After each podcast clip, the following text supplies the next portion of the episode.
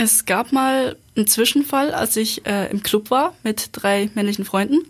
Und wir saßen ein bisschen ein Stück weg von der Tanzfläche und es kam dann ein Kerl auf uns zu, hat aber nicht zu, mit mir geredet, sondern zu den Kumpels und hat die dann gefragt, ist die Asiatin eigentlich noch frei? M vierundneunzig Punkt fünf to go. So ist der Eibacker. Na, zum Gleichern. Die Koreaner sollen sich nicht aufregen, wenn sie von hübschen Mädchen angeschrieben werden, weil die sie so heiß finden.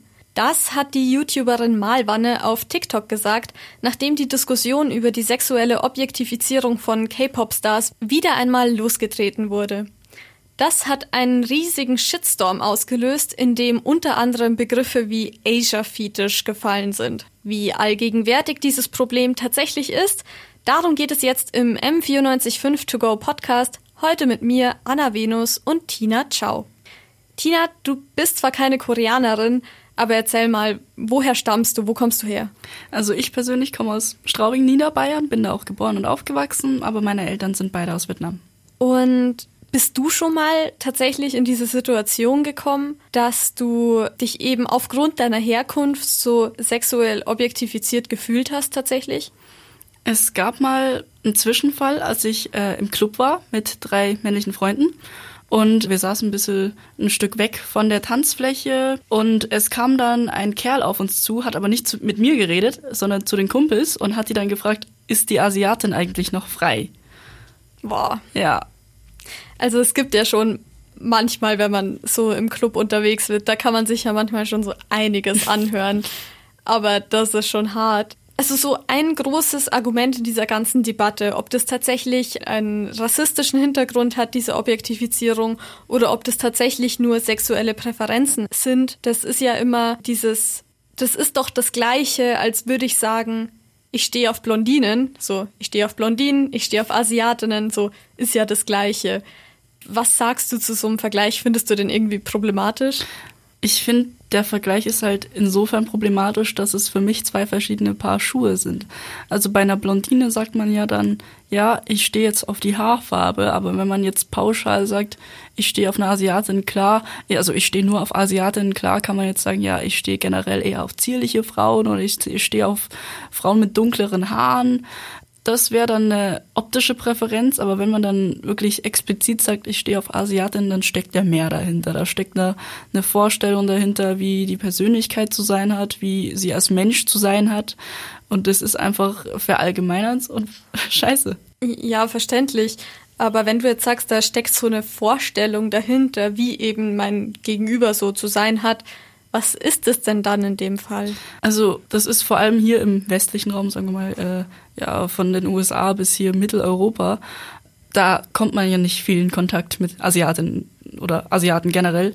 Und dann nimmt man halt das auf, was einem die Medien geben und das nimmt man dann quasi für bare Münze. Und meistens, wie Asiaten vor allem in so westlichen Filmproduktionen, Serien, was auch immer dargestellt werden, also vor allem Asiatinnen, ähm, eher schwach, devot, äh, schüchtern, zurückhaltend und äh, vor allem dieses Devote, dieses sexuell devote Asiatin, das ist ja auch so eine ganz seltsame Vorstellung, die in den Köpfen von vielen, sagen wir mal, deutschen oder mitteleuropäischen Kerlen verankert ist, die eben auch problematisch ist. Eben so diese, diese devote Vorstellung, das passt halt dann auch dazu, wenn jetzt so ein Typ in der Disco nicht dich anspricht, ja, sondern eben deine Kumpels, ja, obwohl es über dich geht. So, das passt da ja dann auch leider rein. Ja. Jetzt hast du ja schon so was ganz Interessantes gesagt, als du auf die Medien angespielt hast. Meinst du, das ist tatsächlich so ein Sozialisationsding?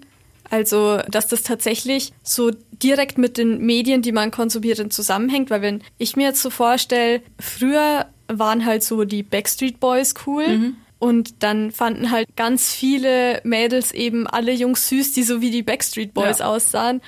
Und jetzt sind das eben nicht mehr die Backstreet Boys, sondern so Gruppen wie B T S. Mhm. Und dann finden die halt dann Jungs süß, die halt so aussehen. Ja. Und das sind halt dann eben keine deutschen, ja, Jungs, sondern das sind halt dann Koreaner. Ja, also ich finde, das hängt schon sehr viel damit zusammen, womit du aufwächst, äh, was dir durch die Medien vermittelt wird.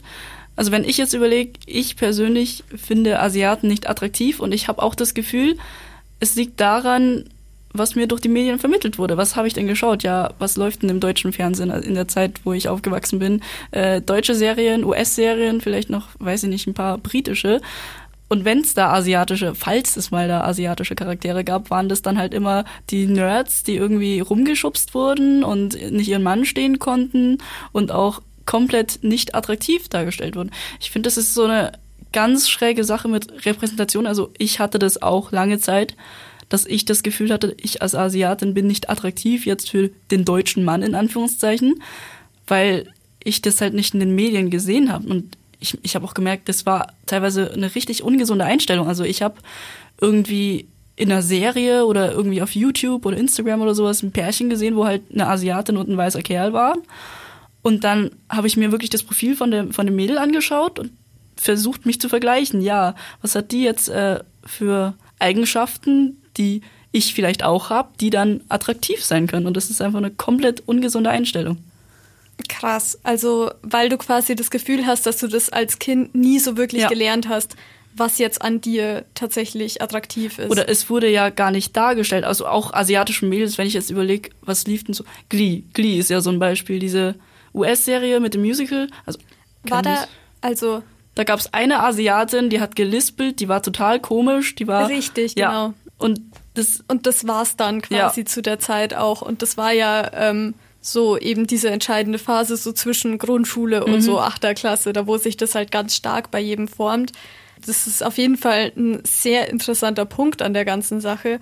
Und auch dieses, dieses Nerdtum, das du ja. gerade angesprochen hast. Ich glaube, so das erste Mal, dass, also ich versuche mich gerade selber dran zu erinnern, wann jetzt so das erste Mal war, dass ich jetzt einen wirklich attraktiven asiatischen Mann in so einem Hollywood-Film mhm. gesehen habe, der aber auch wirklich als dieses dargestellt wurde. Ja. Ich glaube, das war jetzt letztes Jahr oder so mit Crazy Rich ja. Asians, aber davor halt schwierig nicht. tatsächlich. Also so in westlichen Medien echt ja. nicht. Asiatische Männer sind natürlich nicht seit gestern erst in Hollywood. Wenn man sich jetzt eben anschaut, Jackie Chan oder Jet Li, die sind ja schon sehr lange dabei, aber die wurden eben nie als die attraktiven Männer eben dargestellt, sondern die haben quasi immer, ja, die Bösewichte besiegt und was weiß ich, mit ihren Martial-Arts-Künsten. Und dann ist das Mädel dann halt mit irgendeinem weißen Typen abgehauen, so ungefähr. Ach, bitte. Wir haben jetzt ganz viel über eben die, die äußerlichen Aspekte geredet und tatsächlich finden auch die meisten, die eben sowas von sich geben, die haben dann tatsächlich auch nicht diese Vorstellung vom Charakter, mhm. sondern halt tatsächlich dieses, sie finden halt diese Popkultur gerade mhm. cool, also freunden sie sich dann auch mit der Optik an und dann ja. finden die das halt dann einfach attraktiv. Und passend dazu habe ich auch mit Marvin geredet. Marvin hat nämlich vor ein paar Monaten mal zu mir gesagt, dass er auf so sweete asiatische Boys steht, was ja jetzt, du lachst schon, ähm, eben dieses volle Klischee von diesem K-Pop-Singer ist, die hat so ein bisschen androgyn aussehen, aber ähm, alle auch recht schlank und so. Und als ich ihn halt dann gefragt habe, wie er jetzt zu dieser Aussage steht, da hat er mir Folgendes geschrieben. Bei mir ist das so, dass ich vor einigen Jahren wie Malwane Asiaten ziemlich gut fand. Auch wenn es eine starke Präferenz war, war es natürlich kein Ausschlusskriterium. Wie sehr diese Präferenz ausgeprägt ist, ist natürlich individuell anders. Dass es aber über eine Vorliebe hinausgehen kann, kann ich insofern sagen, dass es auf Dating-Apps wie Grindr zum Beispiel oft in eine andere Richtung geht. Da heißt es auf vielen Profilen, dass Asiaten ausgeschlossen sind. Offensichtlich hört da diese Präferenz auf und ist rassistisch. Denn sind wir ehrlich, jeder hat einen Typ von Menschen, den er oder sie attraktiv findet. Jedoch ist das keine Schwarz- oder Weiß-Situation mehr, sondern ein Spektrum. Ist dir das vielleicht auch schon mal aufgefallen, was er jetzt mit so Dating-Websites gemeint hat? Also vor allem bei so schwulen Dating-Apps bekommt man das ja mit, auch öfter auf Twitter sieht man auch immer wieder die Screenshots von Profilen, wo dann drin steht, ja, no blacks, no fats, no Asians. Wirklich? Ja, und das ist wirklich maßlos unverschämt erstmal. Aber das ist eben wieder diese Verallgemeinerung, diese Kategorisierung, dieses alle in einen Topf stecken, nur weil die jetzt zu dieser ethnischen Gruppe angehören. Das ist halt einfach schwierig, weil wenn jetzt die Begründung von diesen Leuten ist, ja, ich stehe jetzt nicht auf Asiaten, weil ich jetzt auf maskuline, große, muskulöse Typen stehe und ich kann mir nicht vorstellen, dass ein Asiate so aussehen kann. Das ist, das ist rassistisch. Das ist quasi die Aussage, ja, ich habe einen Asiaten gesehen oder ein Paar, so wie sie in den Medien dargestellt würden oder wo auch immer. Und ich gehe dann davon aus, dass alle so aussehen und keiner dann quasi meinem Idealbild entsprechen kann. Das ist einfach unfair. Ja. Hättest du zum Schluss vielleicht irgendwie so ein, so ein Rat an jemanden, der selber in dieser Situation ist, dass er sich so objektifiziert fühlt, wie man damit umgehen kann? Also ich muss sagen, ich persönlich versuche es immer mit Humor zu nehmen. Klar, im ersten Moment ist man erstmal wütend, aber für die Menschen ist es ja dann quasi so eine irrationale Wut. Das ist dann ein Ja, nimm's doch als Kompliment. Ich versuche es halt wirklich mit Humor zu nehmen. Also ich mache auch Stand-up und auch genau dieses mit dem Ist die Asiate noch frei, das habe ich auch zu einem Comedy-Bit quasi verarbeitet. Und ich finde, das ist für mich persönlich auch eine Art, mit sowas umzugehen. Aber ich kann jetzt nicht jedem Asiaten sagen, ja, stell dich auf die Bühne und mach Witze drüber.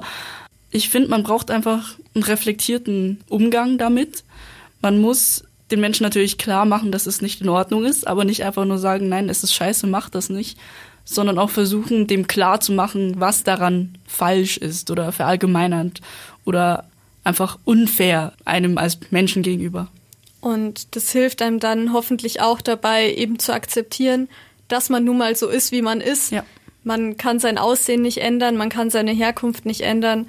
Und äh, daran dann auch vielleicht die positiven Seiten zu sehen, auch wenn es manchmal schwierig fällt. Ja. M vierundneunzig Punkt fünf to go.